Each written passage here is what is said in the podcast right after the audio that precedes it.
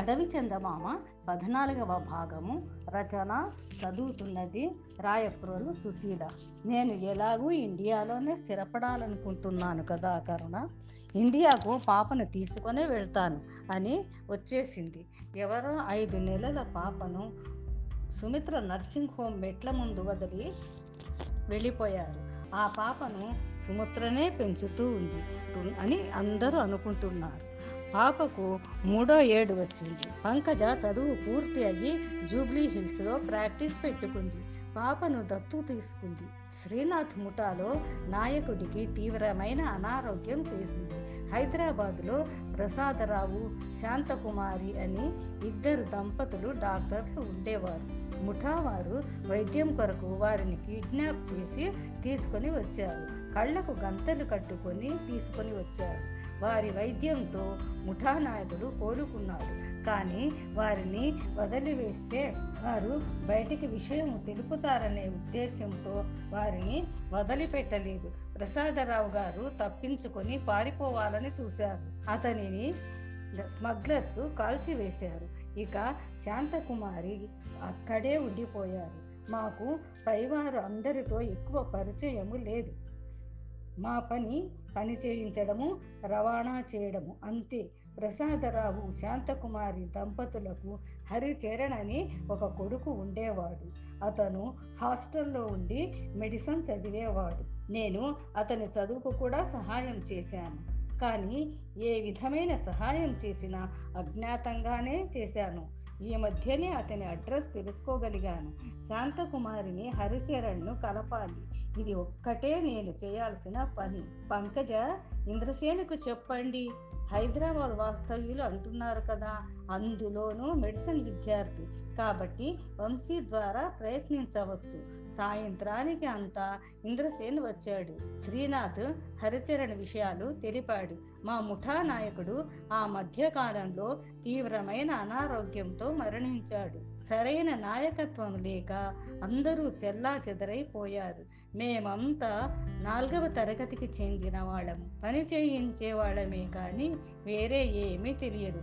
మేము ఏ విధంగా స్మగ్లర్స్ చేతుల్లో ఇరుక్కున్నామో పోలీసులకు తెలిపి స్వచ్ఛందంగా లొంగిపోయాము. లాయర్ ద్వారా అప్పీలు పెట్టుకున్నాము. కొంత జరిమానా కొన్ని ఏళ్ళ జైలు శిక్ష విధించి వదిలివేశారు. శాంతకుమారి ఉత్తర దేశంలో ఆమె తమ్ముడి వద్దకు వెళ్ళిపోయింది.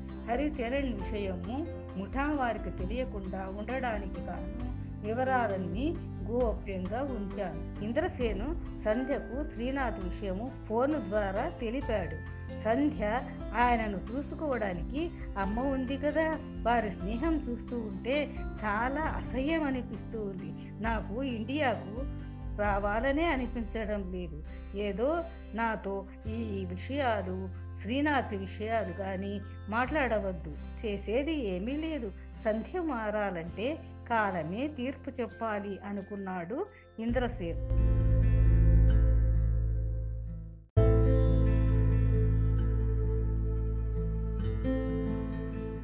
అడవి చందమామ. పద్నాలుగవ భాగము రచన చదువుతున్నది రాయప్రోలు సుశీల. నేను ఎలాగూ ఇండియాలోనే స్థిరపడాలనుకుంటున్నాను కదా కరుణ. ఇండియాకు పాపను తీసుకొని వెళ్తాను అని వచ్చేసింది. ఎవరో ఐదు నెలల పాపను సుమిత్ర నర్సింగ్ హోమ్ మెట్ల ముందు వదిలి వెళ్ళిపోయారు. ఆ పాపను సుమిత్రనే పెంచుతూ ఉంది అని అందరూ అనుకుంటున్నారు. పాపకు మూడో ఏడు వచ్చింది. పంకజ చదువు పూర్తి అయ్యి జూబ్లీ హిల్స్లో ప్రాక్టీస్ పెట్టుకుంది. పాపను దత్తు తీసుకుంది. శ్రీనాథ్ ముఠాలో నాయకుడికి తీవ్రమైన అనారోగ్యం చేసింది. హైదరాబాద్లో ప్రసాదరావు శాంతకుమారి అని ఇద్దరు దంపతులు డాక్టర్లు ఉండేవారు. ముఠా వారు వైద్యం కొరకు వారిని కిడ్నాప్ చేసి తీసుకొని వచ్చారు. కళ్ళకు గంతలు కట్టుకొని తీసుకొని వచ్చారు. వారి వైద్యంతో ముఠానాయకుడు కోలుకున్నాడు. కానీ వారిని వదిలివేస్తే వారు బయటికి విషయం తెలుపుతారనే ఉద్దేశంతో వారిని వదిలిపెట్టలేదు. ప్రసాదరావు గారు తప్పించుకొని పారిపోవాలని చూశారు. అతనిని స్మగ్లర్స్ కాల్చివేశారు. ఇక శాంతకుమారి అక్కడే ఉండిపోయారు. మాకు పైవారు అందరితో ఎక్కువ పరిచయము లేదు. మా పని పని చేయించడము రవాణా చేయడము. అంతే. ప్రసాదరావు శాంతకుమారి దంపతులకు హరిచరణ్ అని ఒక కొడుకు ఉండేవాడు. అతను హాస్టల్లో ఉండి మెడిసిన్ చదివేవాడు. నేను అతని చదువుకు కూడా సహాయం చేశాను. కానీ ఏ విధమైన సహాయం చేసినా అజ్ఞాతంగానే చేశాను. ఈ మధ్యనే అతని అడ్రస్ తెలుసుకోగలిగాను. శాంతకుమారిని హరిచరణ్ను కలపాలి. ఇది ఒక్కటే నేను చేయాల్సిన పని. పంకజ ఇంద్రసేనుకు చెప్పండి. హైదరాబాద్ వాస్తవ్యులు అంటున్నారు కదా. అందులోనూ మెడిసిన్ విద్యార్థి. కాబట్టి వంశీ ద్వారా ప్రయత్నించవచ్చు. సాయంత్రానికి అంతా ఇంద్రసేన్ వచ్చాడు. శ్రీనాథ్ హరిచరణ్ విషయాలు తెలిపాడు. మా ముఠా నాయకుడు ఆ మధ్యకాలంలో తీవ్రమైన అనారోగ్యంతో మరణించాడు. సరైన నాయకత్వం లేక అందరూ చెల్లా చెదరైపోయారు మేమంతా నాలుగవ తరగతికి చెందిన వాళ్ళము పని చేయించే వాళ్ళమే కానీ వేరే ఏమీ తెలియదు. మేము ఏ విధంగా స్మగ్లర్స్ చేతుల్లో ఇరుక్కున్నామో పోలీసులకు తెలిపి స్వచ్ఛందంగా లొంగిపోయాము. లాయర్ ద్వారా అప్పీలు పెట్టుకున్నాము. కొంత జరిమానా కొన్ని ఏళ్ళ జైలు శిక్ష విధించి వదిలివేశారు. శాంతకుమారి ఉత్తర దేశంలో ఆమె తమ్ముడి వద్దకు వెళ్ళిపోయింది. హరిచరణ్ విషయము ముఠా వారికి తెలియకుండా ఉండడానికి కాను వివరాలన్నీ గోప్యంగా ఉంచారు. ఇంద్రసేను సంధ్యకు శ్రీనాథ్ విషయము ఫోన్ ద్వారా తెలిపాడు. సంధ్య ఆయనను చూసుకోవడానికి అమ్మ ఉంది కదా వారి స్నేహం చూస్తూ ఉంటే చాలా అసహ్యం అనిపిస్తూ ఉంది నాకు ఇండియాకు రావాలనే అనిపించడం లేదు. ఏదో నాతో ఈ విషయాలు శ్రీనాథ్ విషయాలు కానీ మాట్లాడవద్దు. చేసేది ఏమీ లేదు. సంధ్య మారాలంటే కాలమే తీర్పు చెప్పాలి అనుకున్నాడు ఇంద్రసేన్.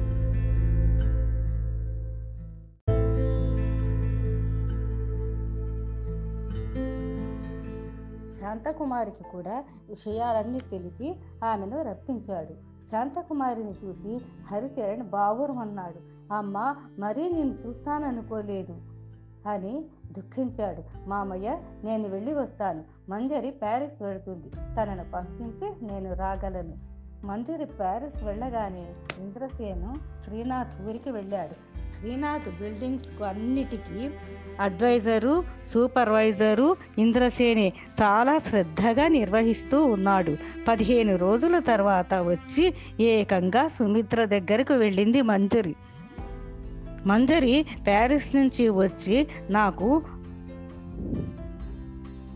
మంజరి ప్యారిస్ నుంచి వచ్చి వారం రోజులైన ఇంద్రసేనుకు కానీ ప్రసన్నకు కానీ ఒక్క ఫోన్ కాల్ కూడా చేయలేదు. ఇంద్రసేనుకు మంజరికి ఏమైనా విభేదాలు వచ్చాయా అని రాజశేఖరం దంపతులు సందేహంతో ఉన్నారు. ఎందుకో మంజరి ప్యారిస్ నుంచి వచ్చి పదిహేను రోజులైనా ఒక్క ఫోన్ అయినా చెయ్యలేదు మనమైనా వెళ్ళి చూసి వద్దామని బయలుదేరారు. పాపను మంజరిని పలకరించారు. మంజరి ముభావం చూసి ప్రసన్న ఎందుకు మంజరి? అలా ఉన్నావు? అని అడిగింది. ఏమైనా నల్లతగా ఉందా? ఏమీ లేదు బాగానే ఉన్నానంది మంజరి. కాసేపు సుమిత్రతో చక్రపాణి గారితో మాట్లాడి వచ్చారు.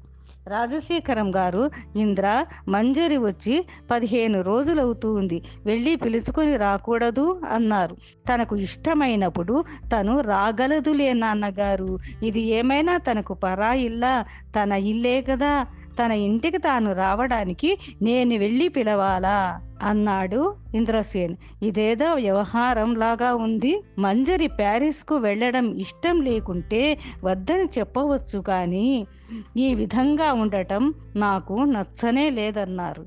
ఇంద్రసేను ఏమీ మాట్లాడకుండా ముభావంగా ఉన్నాడు. ప్రసన్న నాకు చాలా బాధగా ఉంది. వీరి వ్యవహారం అర్థం కావడం లేదు. నీకు అంతకంటే ఏమీ అర్థం కాదులే ప్రసన్న. పిల్లల విషయము కనుక్కునే నేర్పరితనం కూడా లేదు. నాన్న ఈ విషయము ఇంతటితో వదిలివేయండి. తన ఇంటికి తను రావడానికి ఆహ్వానించాల్సిన అవసరం లేదు. అంత మాత్రానికి ఇష్టపడి ఎందుకు పెళ్ళి చేసుకోవాలి? బావగారి సమస్యలని తీర్చి తను సమస్యల పాలవుతున్నాడు. నీ పుత్రరత్నం భార్య ప్యారిస్ నుంచి వస్తే కనీసం చూసి రావడానికి బెట్టు ఎందుకు? అవును మరి మంజరి ప్యారిస్ నుంచి వచ్చినట్టు ఫోన్ అయినా చెయ్యాలి కదా. నిజమే ఎంతటి బిజినెస్ వ్యవహారాలున్నా రాజకాల నిజమే ఎంతటి బిజినెస్ వ్యవహారాలైనా రాజకీయాలైనా పరిష్కరించవచ్చు కానీ ఆడవారి విషయము ఎంత కష్టము అని రాజశేఖరం గారు తలచారు.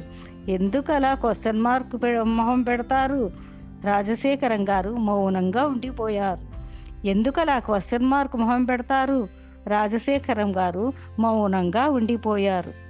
చక్రపాడి సుమిత్ర నీవైనా అమ్మాయిని రాజశేఖరం గారింట్లో దిగబెట్టిరా మంజరిని ఒక్కదాన్ని పంపడం నాకు ఇష్టం లేదు. ఇద్దరికి ఇద్దరు పంతాలకు పోయి సంసారంలో చిచ్చు పెట్టుకుంటున్నారు.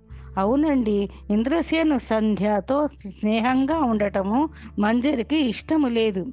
అవన్నీ అప్రస్తుతం. ఇలా విడిగా ఉంటే దూరాలు పెరిగిపోతాయి. భార్యాభర్తలు అన్న తర్వాత సర్దుకుపోవాలి కానీ నీవు ఎలాగైనా సరే మంజరిని అత్తగారింట్లో దిగబెట్టి రా అంతే రాజశేఖరం గారు ప్రసన్న మనము సాయంత్రం వెళ్ళి చక్రపాణి గారితో మాట్లాడి రావాలి అన్నారు. అంతలో చక్రపాణి సుమిత్ర వస్తున్నట్లు ఫోను చేశారు. రాజశేఖరం గారు మేమే వస్తున్నాము మా కోడలిని మనుమరాలిని చూడటానికి అని చెప్పారు. రాజశేఖరం గారి మనస్తత్వానికి చక్రపాణి గారు సంతోషించారు. మంజరి ఎదురుచూపులు చూసి ప్రసన్న ఇంద్ర ఊరికి వెళ్ళాడని తెలిపింది. మనము వస్తున్నట్టు నిన్ననే తెలిపి ఉంటే బాగుండేది కదా అన్నది సుమిత్ర. చక్రపాణి గారు మన పనులు మనకు అన్ని సమయానికి తెమలాలి కదా మంజరి ముభావంగా ఉంది. సంధ్య శ్రీనాథ్ మామయ్య సొంత ఊరిలో నర్సింగ్ హోమ్ కట్టడం పూర్తి అయ్యింది. నీవు వచ్చే సమయంలోనే ప్రారంభోత్సవం చేద్దామనుకుంటున్నాము అని ఫోన్ చేశాడు. ఆ వార్త విన్న సంధ్య అగ్గిలం మీద గుగ్గిలం అయ్యింది ఇకనేమి? అమ్మ ఏకంగా శ్రీనాథ్ గారి ఊరిలోనే స్థిరపడుతుందా? ఈ వయసులో వారు సహజీవనం కూడా చేస్తారా? ఎవరైనా ఏమైనా అనుకుంటారనే సందేహమే లేదా? ఆవిడ గారికి అని ఇంద్రసేనును ఫోనులోనే దుమ్ము దులిపేసింది. ఇంద్ర ఆ విషయాలన్నీ విన్నాక వంశీ ఎలాగైనా రావాలి. అని చెప్పి ఫోన్ పెట్టేశాడు. మరుసటి రోజు వంశీ ఎలాగైనా ఆ రోజుటికి రాగలము. వీలైతే రెండు రోజుల ముందే ప్లాన్ వేసుకొని రాగలనని ఫోన్ చేశాడు. మంజరి పంతం ఇంద్రసేనుకు నచ్చలేదు. తనను నేను ఏనాడు ఏ విషయానికి అడ్డు చెప్పలేదు. రెండుసార్లు ప్యారిస్కి ఎంకరేజ్ చేసి పంపాను. కేవలం శ్రీనాథ్ ఇంటి విషయంలో సంధ్య తనతో చనువుగా ఉంటుందనే కారణంతో తను ఇలాగా ప్రవర్తిస్తూ ఉంది. ఇది బాగాలేదనుకున్నాడు సంధ్య స్వభావం తెలిసినదే కదా. సంధ్యకు తండ్రి దగ్గర లేడని మగతక్షత లేని సంసారమని చేయూతనిచ్చాను. అంతే. అంత సహనం లేకుంటే ఎలా అని ఇంద్రసేన వాదన ఇది సరియైన పద్ధతి కాదని అతని ఆలోచన. మంజరికి తనను నిర్లక్ష్యం చేస్తున్నాడనే బాధ వీరిద్దరికీ నచ్చజెప్పడం తెలియక సుమిత్ర చక్రపాణి ఆలోచనలో పడిపోయారు. ఇంద్రసేన శ్రీనాథకు సహాయం చేయడం మంచి పని కానీ సంధ్య తనకు ఇంద్రను దూరము చేస్తుందని మంజరి బాధ. అందరూ ఎంతో ప్రేమగా చూసుకుంటున్నారు. అయినా తను ఎందుకు ఇలా ప్రవర్తిస్తుందో తన అభిమానము మంజరి గుర్తించడం లేదని రాజశేఖరం గారు బాధపడుతున్నారు. అసలు ఇవన్నిటికీ కారణము ఏమిటి అని రాజశేఖరం గారు అడిగారు. శ్రీనాథ్ మామయ్య సమస్యలు తొలగితే కానీ మన సమస్యలు తొలగవని ఇంద్రసేను చెప్పాడు. ఇంద్రసేను సంధ్యకు ఆహ్వాన పత్రిక పంపాడు. అమ్మ ఎంత తెగించింది అసలు ఆమె తనకు అమ్మేనా? ఆహ్వాన పత్రికలో ఇద్దరి ఫోటోలు చూసి పత్రిక చింపి డస్ట్బిన్లో పడేసింది. సంధ్య మనము వెళ్ళిన సమయంలో అన్ని విషయాలు విషయాలు తెలుస్తాయి. తొందరపడి వారిని మాటలు అనవద్దు. అంత దూకుడు స్వభావం పనికి రాదన్నాడు వంశీ. అవును వంశీ నాది ఒక్కటే దూకుడు స్వభావము. మీరందరూ చేసేవి బాగానే ఉంటాయి. చూసేవారు ఏమనుకుంటారో అనేది లేదా?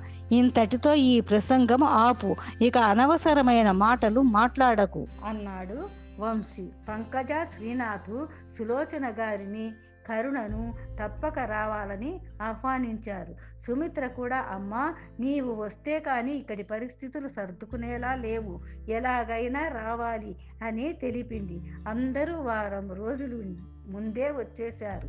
వంశీ రెండు రోజులు ముందుగా వచ్చాడు. పాపకు జ్వరం అని సుమిత్ర ఇంటికి మంజరి వెళ్ళింది. పరిస్థితులు ఇలాగే ఉంటే నలుగురిలో నవ్వుల పాలవుతామని రాజశేఖరం దంపతులు కుమిలిపోతున్నారు. ఇంద్రా పరిస్థితి అయోమయంగా ఉంది. ఇంద్రసేనుకు కొరియర్లో ఒక కవర్ వచ్చింది. ప్రసన్న కవర్ తీసి ఇంద్రసేన్ గదిలో ఉంచింది. ఇంద్రసేన్ ఎవరికీ సర్దు చెప్పలేని పరిస్థితిలో ఉన్నాడు. మంజరి అందరితో పాటు వెళ్తుందనుకున్నాడు కానీ ఇటువంటి పరిస్థితి వస్తుందనుకోలేదు. మంజరిని ఎందుకు అడ్డు పెట్టలేదు? అదే తను చేసిన పొరపాటేమో. మంజరి మూడు నెలలుగా సుమిత్ర ఇంట్లోనే ఉంది. అంత పట్టుదల ఎందుకు? కార్తీకను కూడా పంపడం లేదు. అనవసరమైన పంతముతో ఇల్లు వదిలి వెళ్ళిపోయింది. మంజరికి తను ఏమీ తక్కువ చేయలేదు. అందరూ ప్రేమగా చూస్తారు అని ఇంద్రసేను దిగులు పడ్డాడు ఇంద్రకు రాబర్ట్ అనే యువకుడు ఫోన్ చేశాడు. మంజరి నాకు కావాలి. మంజరికి ఇష్టమున్నా సరే లేకపోయినా సరే నాకు అనవసరం. నేను తీసుకొని పోవడం ఖాయం. నేను మంజరిని మొదట చూసినప్పుడే మంజరి నాకు కావాలనిపించింది. ఇంద్రకు ఎంత ఆలోచించినా ఈ రాబర్ట్ ఎవరో అర్థం కాలేదు. వెంటనే ఇంటికి వెళ్ళాడు. బెడ్రూమ్లో కవర్ ఉంది. ఇంద్రసేన కవర్ తీసి చూశాడు. అందులోని ఫోటోలు చూసి తల తిరిగిపోయింది. ఒక్కొక్క ఫోటోలో ఒక్కొక్క నాట్య భంగిమ. పక్కనే ఒక విదేశీయుడు చేతిలో గులాబీ పువ్వు అందిస్తూ మంజరి వైపు ఆరాధనగా చూస్తూ మంజరి పాదం ముద్దాడుతూ ఆ ఫోటోలన్నీ చూసి పిచ్చెక్కిపోయింది. ఫోటో కింద నా మయూరమా నీ పాదం ఎంత సుకుమారం అని వాక్యాలు రాసి ఉన్నాడు. ఎంతో ప్రేమ ఒలగబోస్తూ ఉన్నట్టుగా ఉన్నాయి. ఇక సహించలేకపోయాడు. ఎంత హడావిడిగా వచ్చాడో అంత హడావిడిగా వెళ్ళిపోయాడు ప్రసన్నకు ఇంద్ర ప్రవర్తన అర్థం కాలేదు. సశేషం